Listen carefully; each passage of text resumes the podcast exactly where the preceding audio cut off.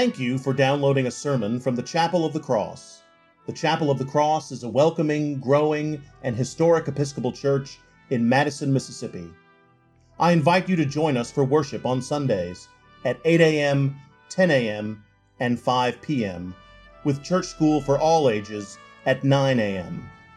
Please also connect with us online at chapelofthecrossms.org.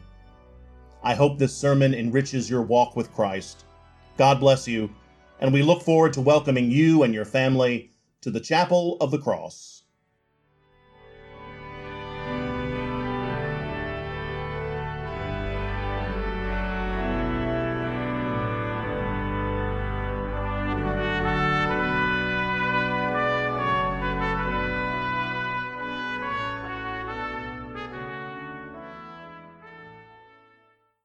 Holy and loving God, write a message on our hearts. Bless us, direct us, and send us out. Living letters of the Word. Amen. Please be seated. This week I received a rather wise, profound, and insightful revelation. Christmas is over. Surely not, you might say. Christmas is over. Wasn't Christmas just yesterday? Shouldn't the wreath still be on the door and the tree remain twinkling in the living room? And thus we begin a new season of the church year. Christmas is over, I am sad to say, and we must put away the greenery and bows and welcome the new season, the season of Epiphany. And Epiphany begins with a very special feast day, a day we mark today, the baptism of our Lord. Today we remember that moment in Scripture when Jesus goes to the River Jordan to be baptized by his cousin John, and after his baptism, the Holy Spirit descended upon Jesus in bodily form like a dove. And a voice came from heaven, "You are my Son, the Beloved. With you I am well pleased." Today is also the anniversary of my daughter's baptism. I remember the day well. She wore the same gown that I wore when I was baptized. And I bought a new bow tie festooned with baptismal scallop shells. She slept like an angel through the entire liturgy. And when Ellen and I returned to the pew, she promptly vomited all over my shoes. Ah, memories. But if you think about it for a moment, the fact that Christ himself was baptized is very strange. We know why we are baptized. We know why we baptize infants and new members of the church. According to the Catechism in the back of the Book of Common Prayer, baptism is union with Christ in his death and resurrection, birth into God's family and the church, forgiveness of sins, and new life in the Holy Spirit. There's a lot going on in those baptismal waters. But why was the Christ, surely someone who was already part of God's household and the very foundation of the sacrament itself, why was he baptized? Baptism is not an invention of John. Ancient cultures contain washing rituals using water. Jewish religious practice includes several cleansings intended to make one pure and worthy to serve the Lord in the Lord's sanctuary. There is a remnant of this that Will and I practice every Sunday, a symbolic washing of our hands before we preside at the Eucharist.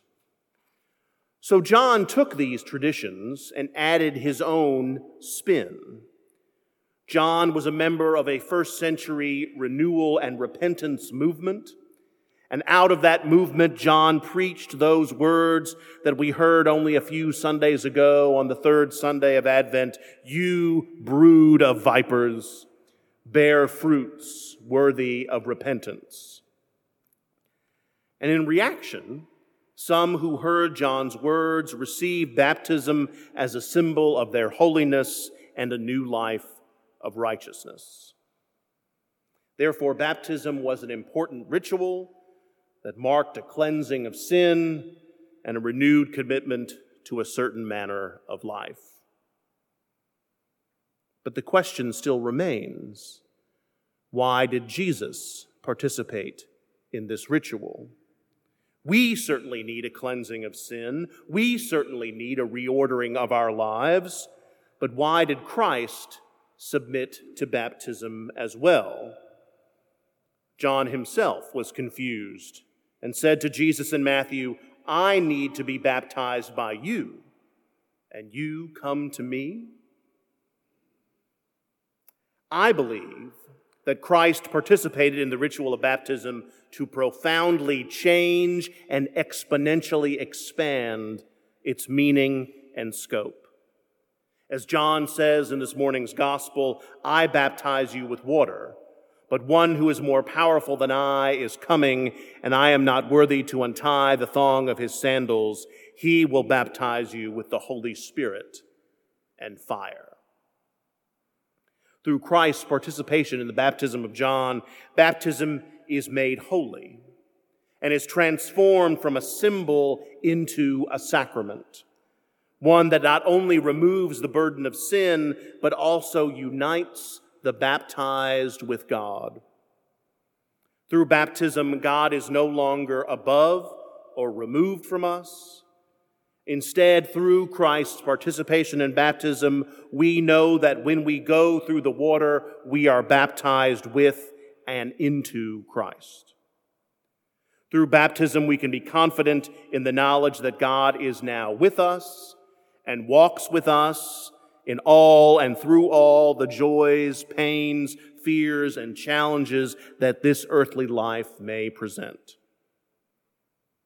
Through baptism, we know that God is with us. I'm reminded of a question I once received while serving as a chaplain for a youth retreat. One afternoon, I led a workshop titled "Priest on the Hot Seat," where participants could anonymously ask any question they might have about faith or the church. Did Han shoot first? Anything. Thank you. The questions were written on little slips of paper, drawn out of a hat, and I would try to respond. Some of the questions were fairly straightforward, but others were more complex, and some were rooted in a profound spiritual wrestling. And one of the best was quite simply, "When was I saved?" Seems simple enough. When was I saved? And our obvious answer is at baptism. But while we proclaim our eternal salvation at baptism, what saves us in this life, what saves us during our earthly walk, is the knowledge of the presence of God. For a young person, the eternity might be the farthest thing from their minds. But everyday tribulations, small and tragic, they might loom large. But we are able to endure, and we meet the suffering, the strife, and the fear going through whatever we are going through because of God's presence. And that presence was confirmed in the baptism of Christ. When Christ submitted himself to baptism, he said to us in action what he later said in words, "I am with you always, to the end of the age." When are we saved? We are saved through the waters of baptism when God chose to be with us. Amen.